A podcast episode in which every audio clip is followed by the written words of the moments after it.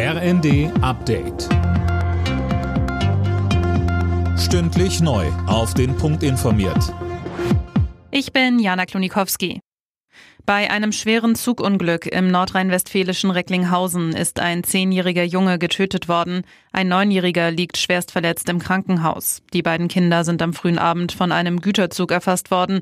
Wie es dazu kommen konnte, ist noch völlig unklar. Die Ermittlungen dazu laufen. Polizei und Feuerwehr waren mit einem Großaufgebot vor Ort und hatten die Bahnstrecke lange nach möglichen weiteren Opfern abgesucht. Laut Polizei gibt es aber aktuell keine Hinweise auf ein weiteres betroffenes Kind.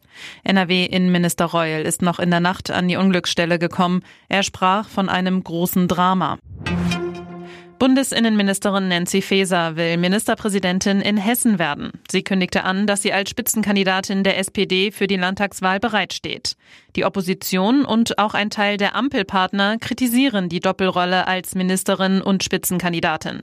Faeser sieht darin kein Problem. Sie sagte im ZDF, es ist eine demokratische Selbstverständlichkeit, aus dem Amt heraus zu kandidieren.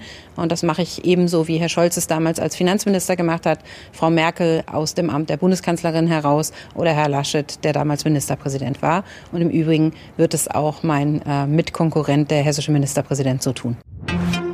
Dass Deutschland der Ukraine jetzt doch Kampfpanzer liefert, findet eine knappe Mehrheit der Deutschen richtig.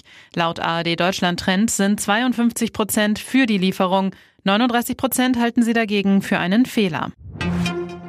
Die Corona-Lage in Deutschland entspannt sich laut Robert Koch Institut weiter. In seinem aktuellen Wochenbericht stuft das RKI deshalb das Corona-Risiko von hoch auf moderat ab.